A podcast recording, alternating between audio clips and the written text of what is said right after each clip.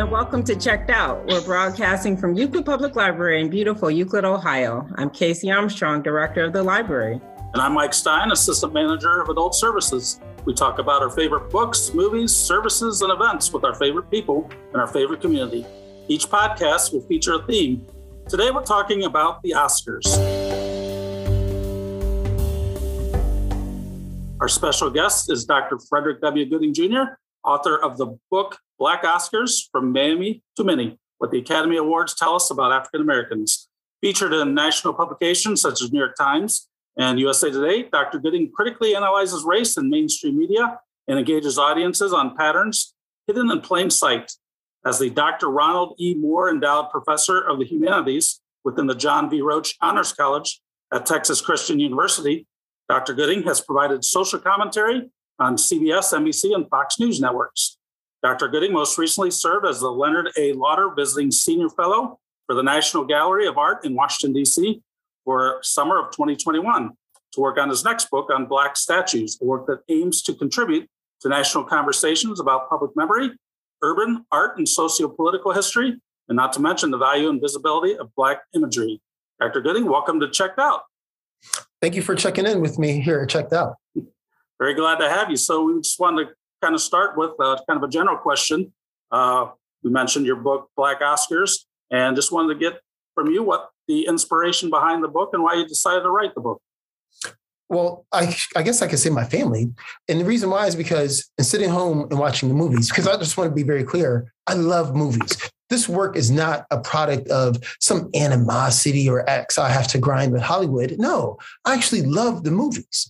And so I love movies. I watch them all the time, my family, but I am a keen observer, I would like to think. I mean, I'm into the movies. And so these patterns were just jumping out to me. So I naturally was just ask my family members, Oh, did you see that? Did you see that? And it got to the point where they said, Look, you need to write a book and leave us the heck alone. We're just trying to watch a movie, but it's just a movie. And that, if anything, fueled me all the more so because I came to the conclusion after doing all this research that it's more than just a movie. Yeah, I think I was able to feel some of what you're saying. I didn't get to read all of the book. I read some of it, but I mean, it's very thorough, very well researched, and your love of the movies does come through in the book, I think. So I think that's definitely part of it. So, as a professor of African American Studies with an honors, honors College of Texas Christian University in Fort Worth, Texas, what types of challenges are you facing today with teaching the truth about um, our history in your classroom?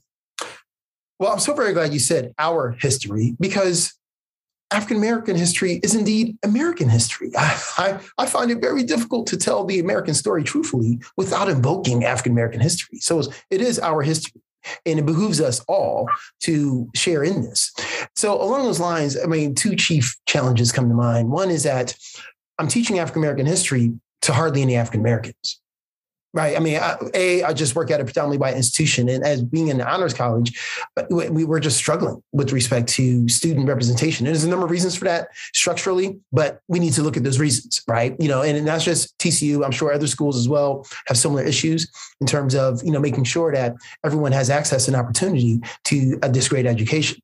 But secondly, uh, I live in a state whereby we're still wringing our hands and clutching our pearls over how do we tell the truth.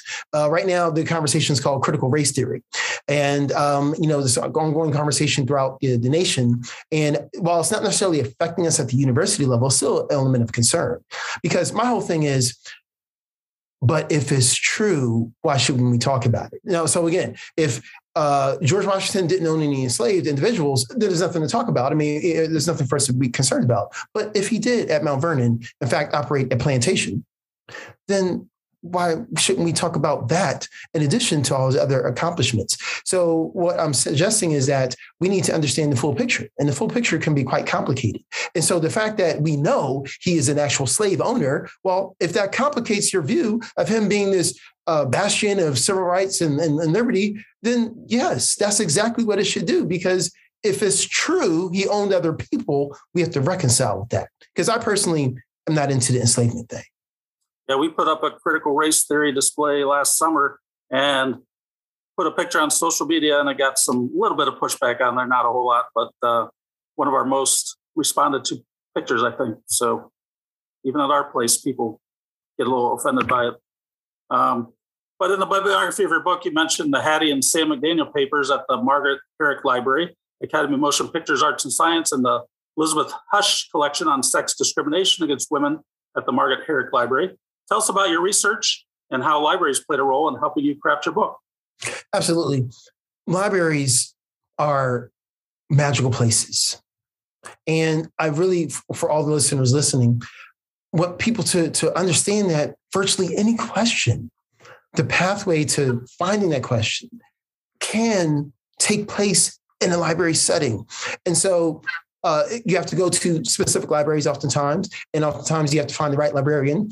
But if you do, it can be a magical experience. And that's nothing short of the experience that I had. And so, again, I had some very welcoming librarians who did take me in and were able to make suggestions because again i'm outside looking in they, they're, they're familiar and so i honestly think that in addition to the study guides just having pleasant conversation with uh, you know well-meaning librarians that can often be the key to make or break a research project right and so i was so very grateful um, that i was able to uh, uh, just share what i was researching because at first i felt a little uh, squeamish about oh you know uh, i might be uh, critical of the academy they may not want to give me the information you know that sort of deal i was a little skittish but when i started talking and again it, it, it, whatever whether whatever it counts for points or not it just so happened the librarian i'm thinking of was a woman of color. She was Latinx, right? So, you know, whether it counts for something or not, I don't know. But the fact the matter is, is that we got to talk in, we got to talk in, we got to talk in. And lo and behold, I got a actual Academy Award Oscar in my hand. You know what I'm saying?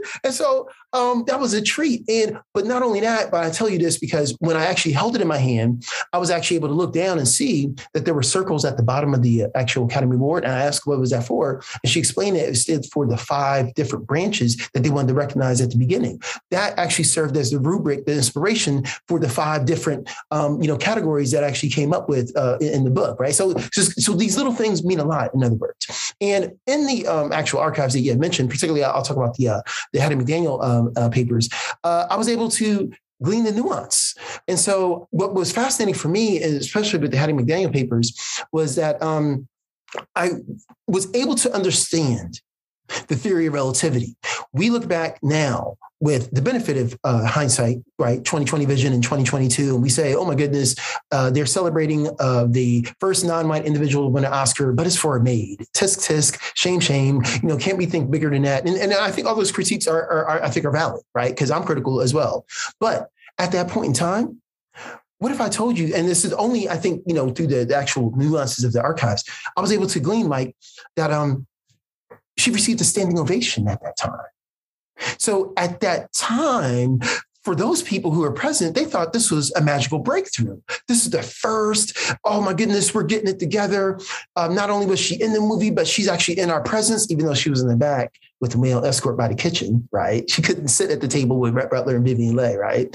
But this idea that I was I was just able to appreciate this nuance of relativity, and so that's why I wanted to be as consistent with the analysis because even though I do come off critical at times, I think what I wanted to do was provide a tool so that years from now, when we look at the year 2022, are we going to say, oh, you know what?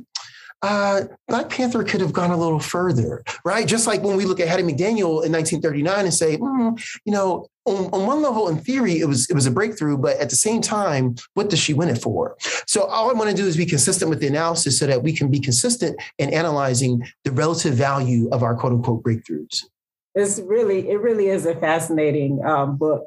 I you never think about you know the creative ways that we can teach about this history and like teaching the movies, talking about the movies is such a universal topic for so many of us. But in the book, you discuss the Hays Code and how this was used kind of as a protection for white actors. But there had never really been any protections in place for African American actors. You specifically say, and I quote, there never has been a consistent metric to rate or judge the harmful effects of repeated exposure to disparaging racial stereotypes about African Americans.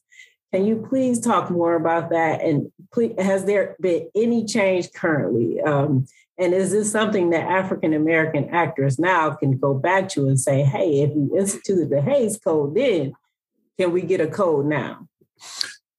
fascinating question, and so I'm so very thankful because you know, intricate, careful questions like this really show interest, right? You know, from the person asking the question. So, you know, uh, I'm really appreciative of this question. And so, in answering it, uh, I would just like to just simply state for those listening that the Hays Code was, say, mid 30s to about uh, late 60s. Um, this uh, self-imposed uh, by, by by the Motion Picture Association, because and that was one of the reasons why the Academy Awards actually sprouted up in the first place. It was a self-imposed way of protecting itself against criticism that, hey hey, film might be a bad thing. I mean, you you know, just remember at that time, just pointing a gun at the screen was considered violent, right? You know, uh, just like maybe three dimensional uh, graphics uh, might might be kind of wary for us, especially if someone were to make a game about like a horror ha- haunted house. You know, there might be concern about oh, uh, even though it's fake, if you know you put this one and kid really feels if they're being scared, that might affect them. Well, people had that same perspective against movies back then, like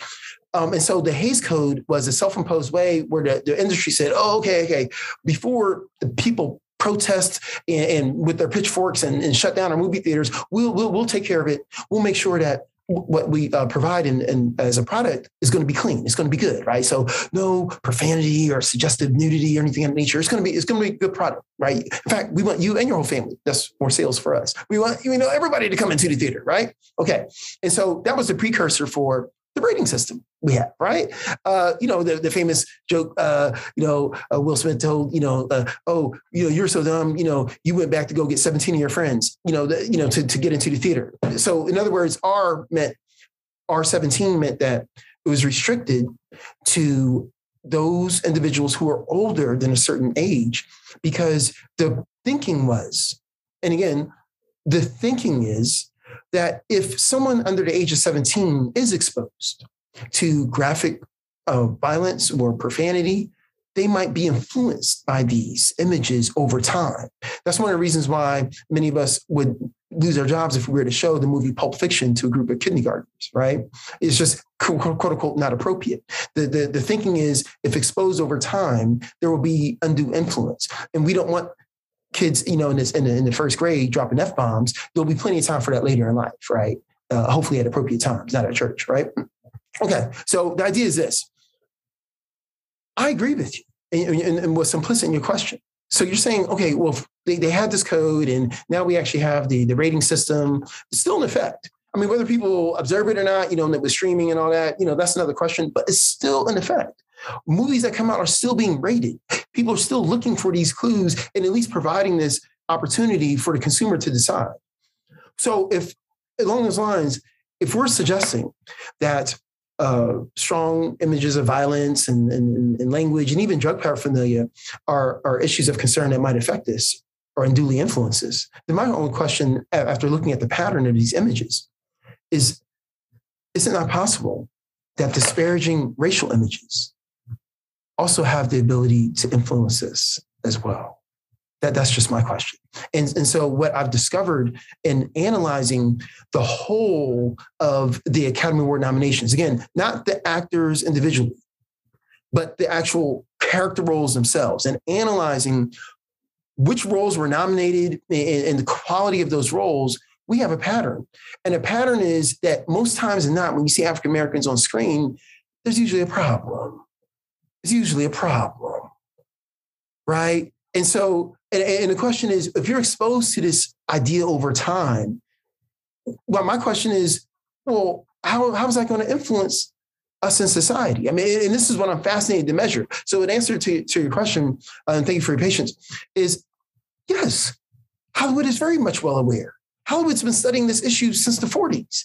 So, so I mean, hashtag so white wasn't a surprise or revelation. I mean, you know, and to uh, the, the, the academy's credit, they are instituting uh, measures. Uh, you know, there, there's new criteria now. You have to have three, one of three categories, A, B, and C, in order to, to, to try to, I guess, rig it so that more diversity can be considered. Although technically, it's possible for a white female to, to, to win, and you can check all the boxes, right?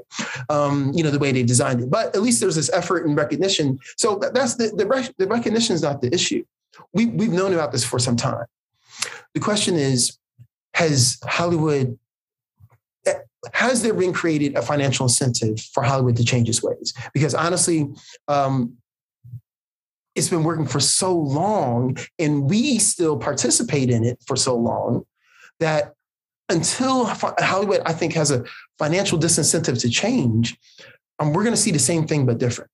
Well, don't worry about your answer being too long and us running out of patience. I'm enjoying listening to you and hearing the passion for the movies you have.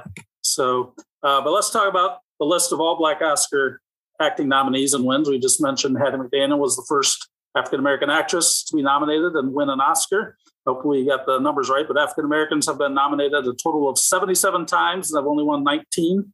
Uh, what are the other options for African American actors? Continuing to start their own awards, such as NAACP awards, protests such as Oscars So White, or starting their own studios, such as Tyler Perry, and recognizing African American talent. Any of those things, real Excellent. options okay. the Oscars? Sure, sure. Okay, so uh, a couple of parts we'll, we'll, break down here. So let's, let's look at the numbers first. Unfortunately, the numbers are paltry and abysmal. I, I, think many people know this in the back of their head, but I think when you you know look at it and flip to the back the index, it's like really 0.2 percent. Like really, it's been that small over the course of time. Yes, it has been that abysmal. Um, after all, I mean, there are many years. It wasn't just uh, most recently hash, hashtag Oscars White, but there were many years. In fact, there was a decade where uh, there weren't any uh, black nominations at all, right? Um, and so maybe in recent times we've shown more attention to it. But I mean, even last year, I mean, think about it. One not nominated, one nomination total, right? You know, and then that, that's life going back to normal. I mean, no, no protests.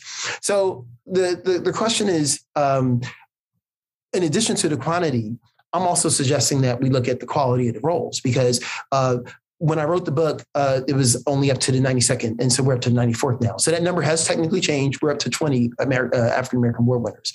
But the question is, what's the quality of the role? One of the patterns that I've, I'm not going to obviously reveal everything, but, but one of the patterns I, I've identified is this idea that so many of our nominations are restricted actually to this category of what I, have called, um, uh, you know, of, of the gravity of reality. So, uh, many of my white brothers and sisters are liberated by what I call the freedom of fantasy. What do I mean? Well, in Jurassic World, uh, dinosaurs aren't real, but at least for these two hours, I'm, I'm, watching these young white teenagers in this rotating gyrosphere, you know, battling, you know, dinosaurs, and I'm into it like, oh my goodness. No, uh, no, dinosaurs are not. If I walk outside today, I mean, I understand they existed, but if I, I come on, y'all, don't play with me. If I walk outside today, no, no Tyrannosaurus Rex, you know what I'm saying? But in, in the movie space, you know, whether it be Star Wars or Lord of the Rings or, you know, it's constant where I will see my white brothers and sisters flying in the air and doing all types of things. It's awesome. But when it comes to us, gravity of reality. So, for example, let's look at the 20th Oscar win. It was for what? Judas and the Black Messiah, uh, based upon the real life story of Fred Hampton. And it's a sad story.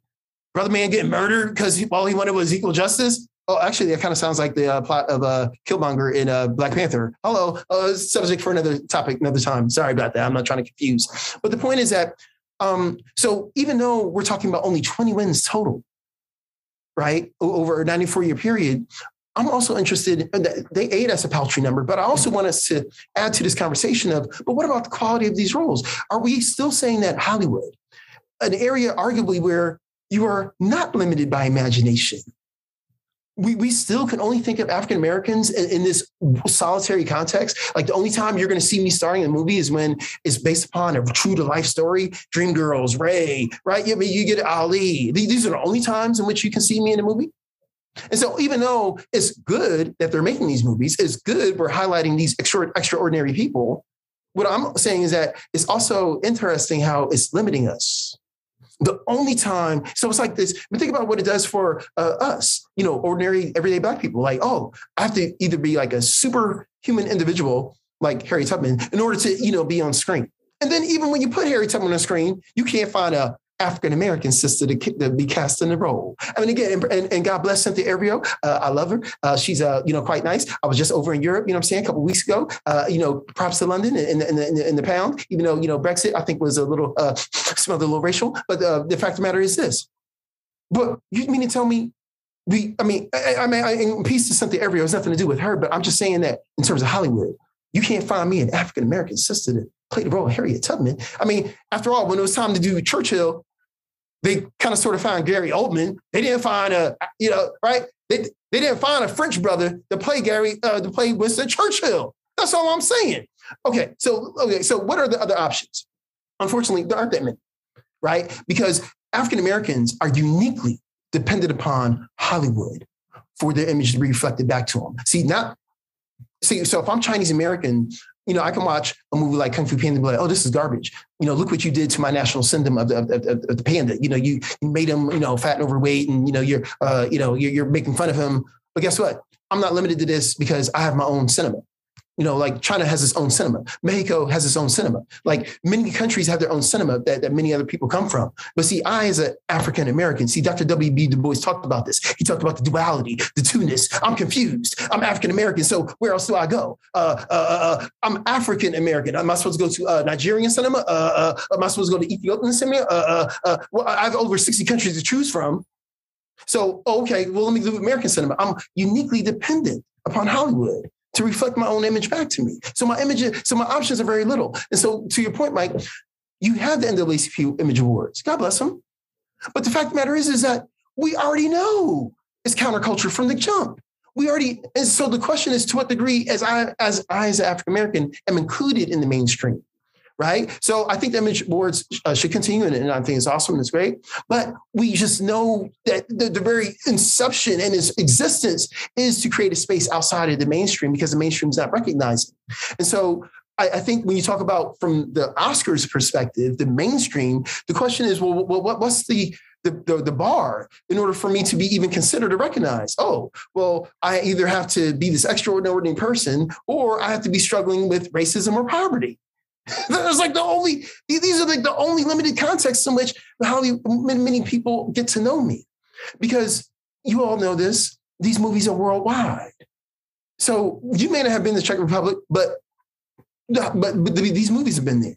These movies have been to Vietnam. They've been. I mean, I, have gone to all these places, and when I go to their theaters, I'll see more American movies in their theaters than than our uh, than their than local cinema. Right. So the question is, our images are being distributed worldwide. We know this as a fact, but what are people seeing?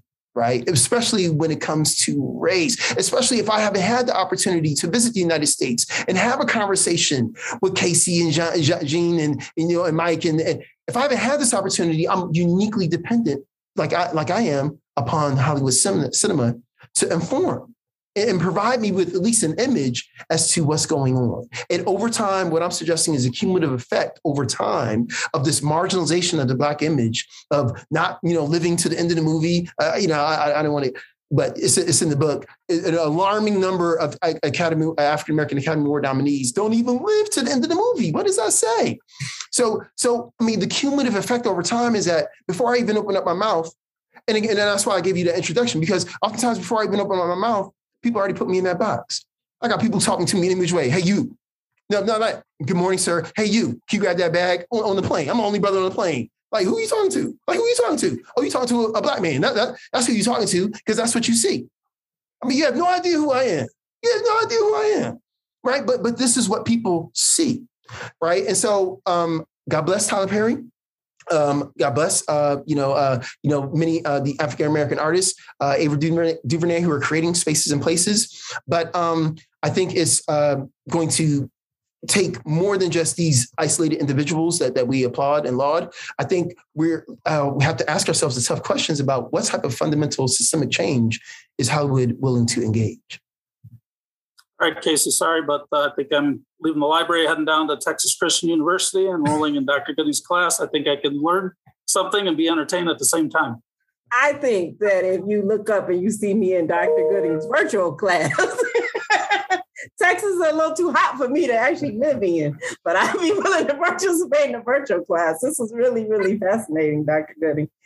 Um, I just want to ask, we talked about the um, the the actor awards and now in your book, you have a list of Black non acting Oscar winners, and there are more of those.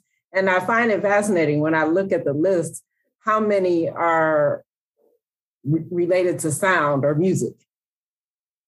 Yes. So how does how did the two work? How you know do they ever have any interplay? Is it ever any room for that to be like the back door, the gateway to get into the Oscar nominations? Like, talk more no, about I, the, the non-acting Oscar winners.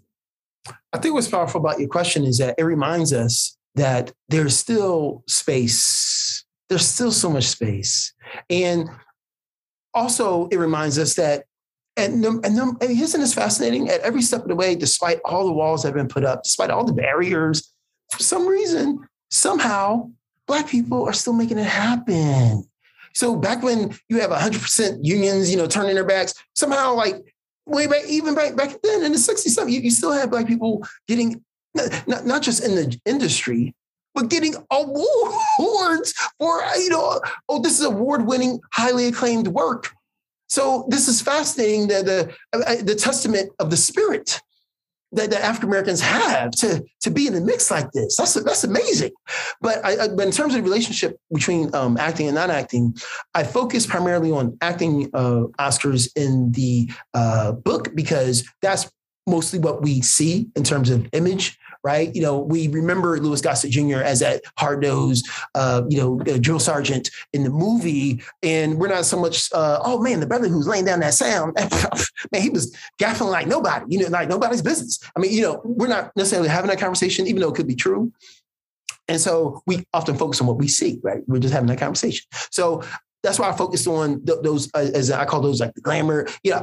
And the thing is, with some of these other uh, categories, we're so statistically insignificant where it just didn't make sense to do a chart of how many black directors, uh, you know, have been have been nominated because uh, it's a very short list, right? Like very, like isn't what one, two, or okay, but you get the point. So when looking at the non-acting, um, I also just wanted to give space and place for uh, brothers and sisters who are still uh, what I call grinding and shining.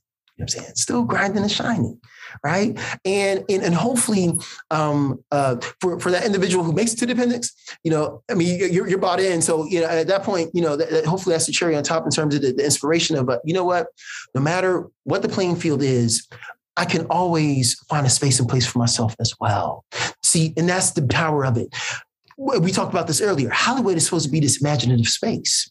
And there is no limit to our imaginations. Our creativity has gotten us over.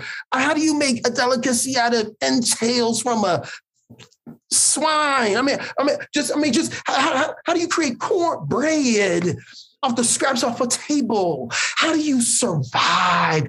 You know, send messages of freedom through a quilt.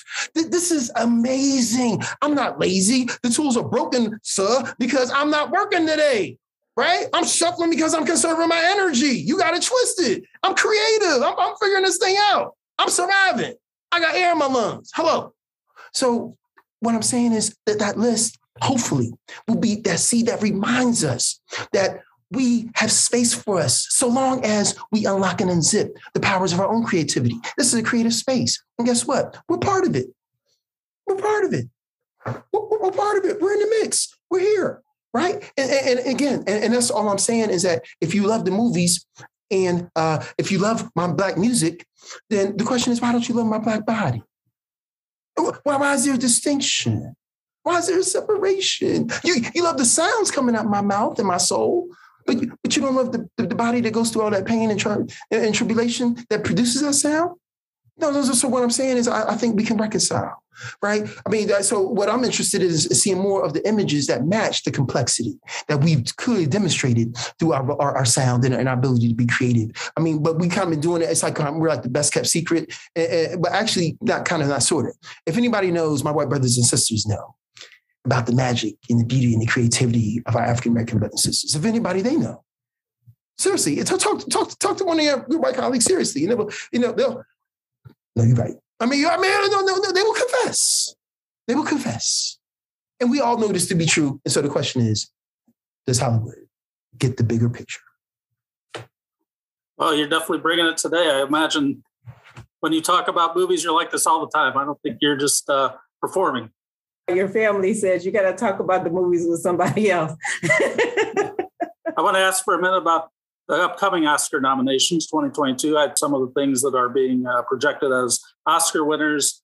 Uh, the Power of the Dog, which I got something to say about that movie. Um, Passing is one with Tessa Thompson, based on a novel from almost 100 years ago about black people passing as white, and that's one of the featured uh, picks as a possible Oscar winner.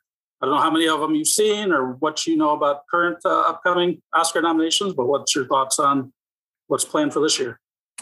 Well, I mean, just let's just take those three movies that you mentioned. You said The Power of the Dog. Um, you mentioned uh, oh Passing. What was Passing. That? Passing and yeah, it? just those two is all. Oh, okay, just those two, and then I'll, I'll mention say King Richard because that received a lot of yeah. So what's fascinating about these three is how we're still in 2022 fascinated with this question about race right? Because um, I think Power of the Dog, um, if, if, if, I'm understanding the, because uh, I haven't seen it yet, if I'm understanding the premise, I think the idea is that it's going to be powerful acting, um, you know, from, uh, you know, Benedict uh, Cumberbatch, but the idea is that, but he's like a bit of like a bigot, right? You know, yeah, he is a bit of a problem. So again, we're fascinated by race, you know, just like uh, the, the, the, the, what was it, the billing, uh, the, the billboards, you know, still we're talking about powerful performances that are still connected to this concept of race. And even when you look at King Richard in passing, that goes with that, that pattern I was talking about earlier, this idea of how uh, movies, when they feature or star African Americans, magically, for some reason, touch upon this gravity of reality. So passing is, is a true concept in terms of if an individual is of a certain complexion that's light enough, do they try to go with the social advantages of being considered white or closer to white as opposed to you know the paying the black tax as far as the extra additional friction in society. So even just the title of the movie is reckoning with this larger concept of you know reality of race. And i find that fascinating. And, and even with uh, king richard while it's not directly on the head dealing with race it actually is dealing with race. The premise is a black father who has brought up not just two young women, which is arguably difficult to do uh, just in general. But he brings up two tennis players, which is difficult to do as an African American male due to the intersections of class and race. But he brings up two world championship level tennis players and all the flack that goes with that and all the stressors that go with that. So race is a factor in this story. It's, it's based upon a true story once again. So again, without even having seen all the films, it's fascinating how we are still adhering to some of these patterns. And it's not to disparage or or or or, or, or talk about you know uh, the people and, and behind the production and why not we, we, we, need additional images to complicate our, our, narratives on screen. But already, you know, uh, I, I, think uh, if, we, if we're acknowledging that we're still fascinated by this topic, then I, I, just don't see why we don't lean into it. You know, I, I, don't understand why it's still so awkward. You know, to you know, uh, no, let's keep the topics on uh, on, on, the weather. Uh, you know, no, I mean, clearly, I mean, and you all can attest that at the library, many books in the library deal with the concept of race in some way, shape, or form. I mean, look how many books are written about the Civil War still, right? We're still trying to figure out how to frame it, you know. Um, and, you know, and so I think that these movies show us that it's not going away anytime soon. Um, you know, we as humans are still trying to understand it because honestly, for me, racism doesn't make any sense. It's illogical and irrational, but the effects of it are real. And so, you know, how do we deal with it, right? And oftentimes uh, culture uh, and and bonding uh, through the power of uh, of art, you know. And so whether it be a book, you know, understanding a book and somebody else's perspective, you know, in terms of you know you play that movie in your mind, or and actually seeing the movie. So seeing King Richard may not um, be so educational for me, but it may expose a large section of our audience to the idea of actually there's a lot more to this than what I thought. I, I just saw Venus and the babe raising the hair, and I thought there, but you know, actually I'm, I'm starting to see behind the window now. Now again, I don't think it's Hollywood's job to play documentarian.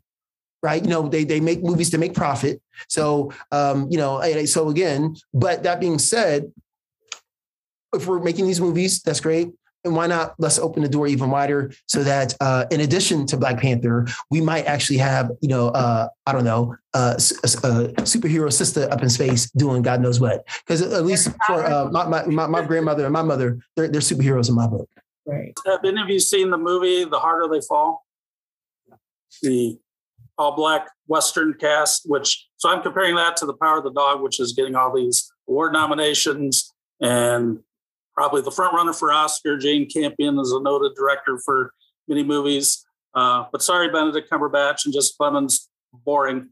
Um, I kept wanting to look for my phone throughout the whole movie. But the harder they fall with Idris Elba, Jonathan Majors, Lakeith Stanfield, just a fun movie. Uh, you know, it's violent. It's a western where everybody gets shot up, and but they, you know, it's kind of uh, fantastic violence where you get shot and you go flying off and 20 feet and things like that. So I don't think that's going to get any Oscar nomination, maybe for costumes or or something like that. But I compare those two movies, like you've been saying. You got The Power of the Dog, which I and a buddy at work that we talk about movies he thought was boring too. You got that one's getting all these accolades, and The Harder They Fall is getting a lot of good reviews, but it's kind of forgotten. Nobody's really talking about it. I don't hear it as Oscar bait. So I don't know if you've seen that one.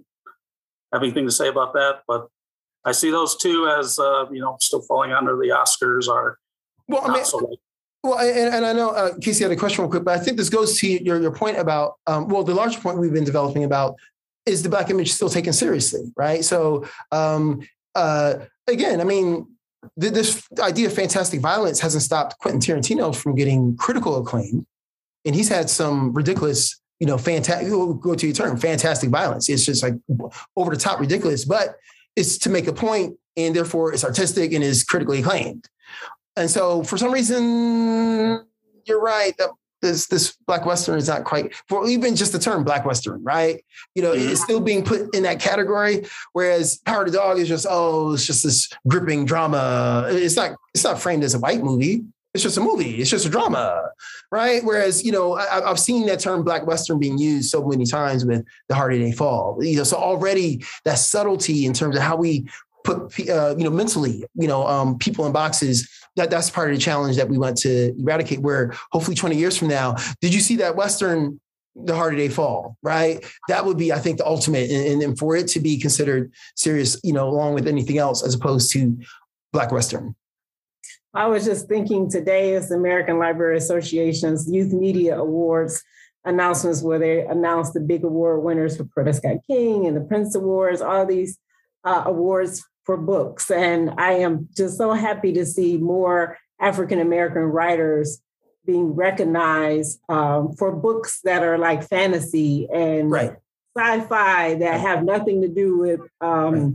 slavery and all these right. topics. It's just black kids growing up and imagining being the superhero, being the the nerdy character. So I'm looking forward to that, um, and I'm hoping that more of the books are picked up and turned into movies. Yeah, and I'll, I'll, just say this in closing real quick that um, you know, uh, obviously as a historian, of course, we need the stories about the trial and tribulation. I mean, we need to understand that and, and know from where you came. I mean, again, this goes for everybody, not just black people.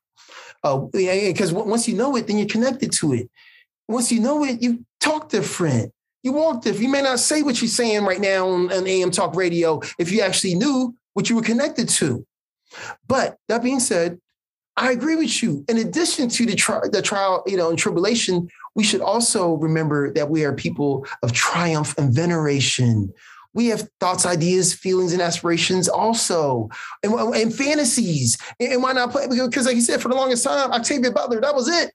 Coming up, that, that was the only sister thinking outside the box. That was it. Octavia Butler was it. So, in addition, you know, we there's, and that's what I'm saying. There's no there's no boundaries in space. So why, why are we bounded here on planet Earth?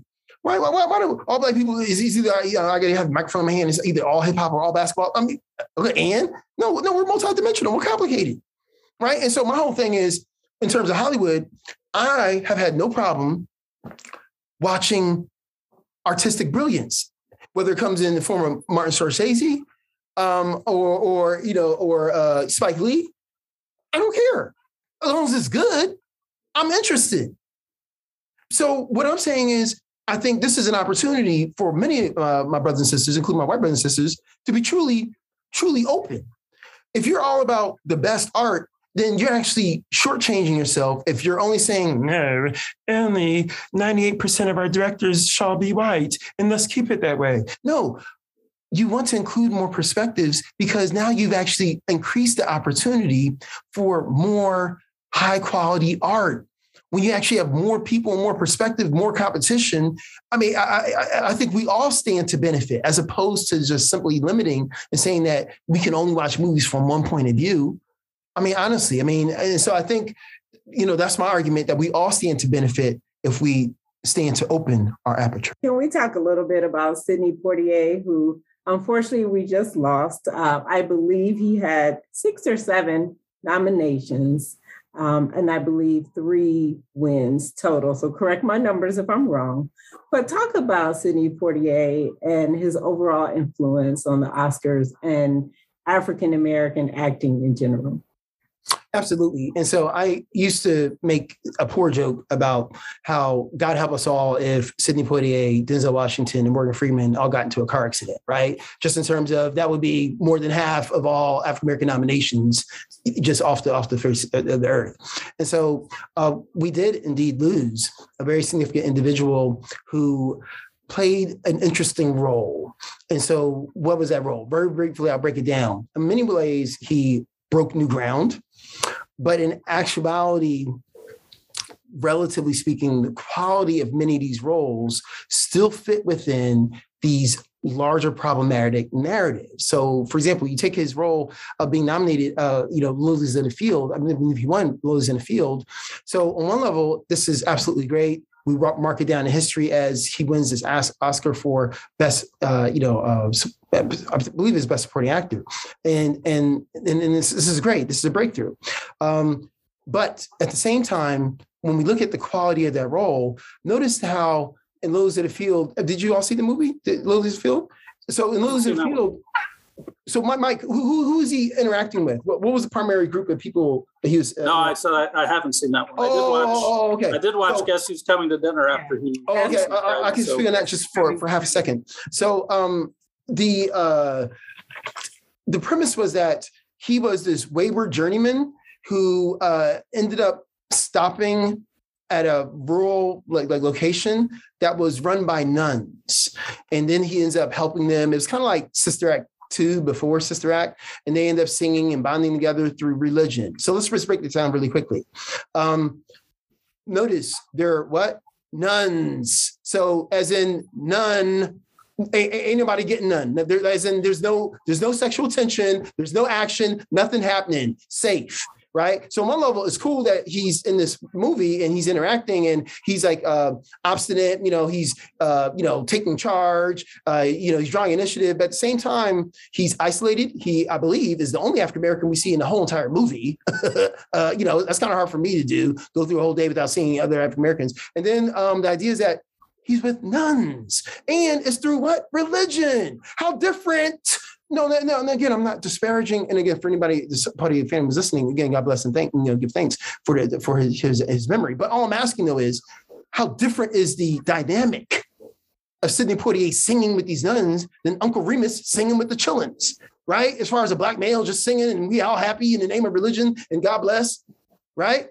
No, I, well, I, what do I have to sing about when an officer of the law can have his knee on my neck, not for six minutes and 46 not for seven minutes and four, but for eight minutes and 46 What, what, what, what do I have to sing about? Zippity, oh my, oh my, what? What a wonderful day, what? So all I'm saying is, um, it's complicated. that's where I'm at with the whole Sidney Poitier thing. It's complicated. Yes, he's winning Oscars and nominations, but it's four roles that are still safe right? Guess who's coming to dinner? I mean, you know, as you, as you mentioned, really it was about the white people. It was really about Spencer Tracy. He was dominating the whole movie. It was all about his reasoning and everybody appealing to him, you know, and please and listen, and everyone's making arguments to him at his crib, excuse me, home, his domicile, his place of residence, right? And ideas that, you know, Sidney Poitier's yelling at his dad, you know, you, you know, you know, you know, I mean, black on black, you know, that, no male on male. I mean, you know, if you think about a lot of the images and even like the, you know, the the, the, the maid to help, you know, she's she's all anti. You know, meanwhile, Katharine Hepburn, you know, she's liberal, she gets it, and you know, Spencer Tracy, oh, you know, I'll think about it. Oh, we're so happy at the end of the movie, really. And notice the intimacy, like kind of, sort of, it, it, looked like a kiss in, in the rearview mirror, the taxi cab driver. That was it. Um, meanwhile, um, and I'm not trying to be funny or delicate, but uh, we know that um, when it comes to intimacy, it's a one-way street, right? You know, when black males still uh, being intimate with uh, white actresses on uh, you know mainstream movies is, is rare to see. Uh, meanwhile, um, we've seen the opposite uh, in terms of people being intimate with um, you know white men being intimate with women of color. Oscar winner Halle Berry famously won for Monsters Ball. I don't know if I would call that intimate right? But uh, but you get the point in terms of how it could be one way street. And in fact, to that point about how black female sexuality is often taken for granted, the very following year there's this tradition within Oscar land where the best actress will present the best actor award the following year. So Halle Berry was presenting the best actor award, and uh, Adrien Brody won it for the piano. You know what he did? Anyone see it? He's, you know, they announce his name. He jubilantly uh, climbs up the stairs, and he takes her in his arms and bends her over and kisses her Fred Astaire style. No, seriously, you can look it up. On the lips. Only issue, only detail. Uh, you know, this is before hashtag me too. I mean, I, I don't think he asked her. I, I, don't know if he whispered, hey, is it okay if I kiss you when he's coming upstairs? I couldn't read his lips. I don't know if he got permission, but I do know her husband at the time, Eric Benet, was in the front audience, right, watching it. So again, you go from screen image you know, black female sexuality, right? And then the blurring of the line in reality the very next year, where we're going to take it for granted, right? Meanwhile, compare that to the quote unquote kiss with Sidney Poitier. So all I'm saying is that God bless Sidney Poitier. Um, they called me Mr. Tibbs. We needed that. We needed that. But at the same time, uh, he fit a role that many white people were comfortable with. And I think that's the way I see it. I just I just got a question as well. So Halle Berry is not still the only black African American actress. Is she is the every other black actress has been for best supporting actress. Is Halle Berry still the only actress to win for best actress? Uh, that is correct. That's pretty bad. okay. Well, that was all great. I enjoyed listening to everything you had to say, and I want to hear more and read more when your next book comes out. Can you give us a sneak peek into your future work? I know uh, you in 2021 were working on a book on Black statues. Anything coming up that we should keep an eye, keep an eye out for? Oh no, absolutely. So definitely, uh, well, just for any listener, uh, keep an eye out for the last time you've seen a black statue in your town publicly, publicly, publicly, y'all. Three dimensions, three dimensions, not bas relief, not bas relief. I'm talking about a statue like three dimensions publicly, right? Not, not inside a museum, not, not, you know, not on a university campus. I'm talking about like just downtown, just for the heck of it. Because oh man, like I was getting ready to say the Jesse Owens statue at Ohio State University. Well, I mean, so no, so that's a you know, t- t- tell the audience to keep the eyes out for that, and then B, keep the eyes out for for this book because I'm still working on it because, you know, just in thinking about, I, I was stimulated when I th- saw the conversation about um, taking down Confederate statues, particularly in the, in the wake of George Floyd's uh, murder. And, you know, and, and there was this, you know, a sense of heightened consciousness for that window that summer, and people were really starting asking critical questions. And the idea is, well, why did we still have Confederate, you know, leader, right? And so, who who would have thunk that Monument Avenue in, in, Richmond, Virginia would look the way it is, where uh, uh, you know uh, all five Confederate uh, heroes are gone and only Arthur Ashe remains, right? Who, who would have thunk it, right? I mean, this is absolutely amazing. And so the idea is this: I think that while we're talking about taking down Confederate statues, I'm still curious about the question of well, what statues remain? I mean, just just as just as a, as a on just a regular day, do you run into a black statue? Because I, I, just like what I kept saying about the movies, it's more than just a movie. I understand statutes to be more than just art in a park. The, the, these are actually powerful, what I would call political portraits that reflect much about the value and visibility of African Americans in society. I mean, you don't just slap up a statue downtown. a lot of pieces need to be in place in terms of the public agreeing and accepting that this individual reflects either our values or you know something that we believe in and so i, I think it's just another way to measure the, the, the value and visibility of African Americans in society. I mean, many of us will, will count really quickly then on our hand, single our hand, you know, how many friends we have, or, you know, point to our phone and talk about the, the black music we have in our phones and I, am you know, I'm cool, I'm down. But I think this is just another way to measure, you know, us like, you know, do we have a black statue? And if so, who? And, why and how? I mean, I, I, think it's just it's just for great conversation. And, and again, it's one of those deals where uh, I'm, I'm doing I'm doing doing this just taking inventory and just talking about it. But I, I, think it's one of those deals where we talked earlier. There's plenty of space. So if anybody in response to my books wants to put up a black statue, uh, I will not get in their way. I'm all for it. Dr. Gooding, with the uh, Oscars coming up, do you have any uh, advice or suggestions on how to watch the Oscars? Sure. My advice would be to watch the Oscars with an open mind and also with a critical eye on what is happening behind the scenes. So look at not just the quantity in terms of, I, mean, I think it's natural just to count, oh, the one Latinx individual got that nomination, but but also let's look at the quality as well. Uh, if, if, as you're counting, let's look at, well, what did the person receive the nomination for? You know, what what was the actual character doing in that movie, in that universe? You know, how are they positioned in relation to others? And so really getting into the, the details, because that's what we have as a context. I mean, that is the text. I mean, you're, you're not going too far too deep. Does Shakespeare mean everything that he he said? I don't know, but it's in there. And if it's possible to make that connection, then I mean that, that's part of the conversation. So I think um, I really would like to just stress just looking at the quality, the details, the nuances of the quality of the role, in addition to the quantity, would be a good exercise for any uh, Oscar viewer. Well, thank you very much for joining us, Dr. Gooding. And the current book is Black Oscars from Mammy to Minny, what the Academy Awards tell us about African Americans. You can get that at the library through our Overdrive and Libby apps and request the actual hard copy of the book if you like. So thank you very much, Dr. Gooding. Thank Keep you. It's great to meet with you today. No, it's been my pleasure. And just for all those listening in the audience, all I can say is just keep watching what you're watching.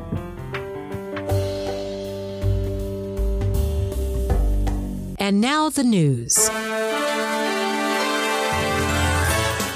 And now it's time for the library news you cannot use. Casey, I bet you didn't know that Charles Darwin had a kidney bean collection.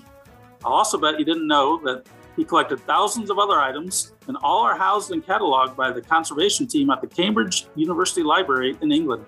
According to the BBC, microscopic pollen grains, as well as pony and beard hair, have been cataloged. And now 90,000 images of these items have been uploaded to the internet with another 36,000 or so to go. Fortunately for Euclid Public Library, we only have to decide if a book on Darwin might go into the biographies, or maybe the 900s, or even the 500s. Mike, some might know that The Four Winds by Kristin Hannah was the most checked out book from the Cuyahoga County Public Library System last year. It might help that it came out at the end of January, but it's also a well reviewed book from a popular author. The most popular book for Euclid Public Library in 2021 was Stephen King's newest novel, Billy Summers, which went out 96 times. That was just one more than David Baldacci's A Gambling Man. We've still got copies of all three on our shelves, so come on in and grab yours to add to your 2022 totals. And I bet a lot of people know that Cleveland's newest mayor, Justin Bibb, took his official oath of office inside the Cleveland Public Library's 131st Street branch. After taking the oath, Mayor Bibb said his journey to the office started as a 10 year old using a computer at the library. He said he asked Miss Cunningham what he had to do to stay out of trouble. Her answer Young man, read them books, mind your elders, and keep showing up at the library. The advice appears to have worked. You can watch the swearing in ceremony on CPL.org's website. And that's the library news you cannot use. Thanks for listening to Checked Out. We hope you will tune in soon for our next episode. You can learn more about Euclid Public Library by stopping by or going to our website, euclidlibrary.org.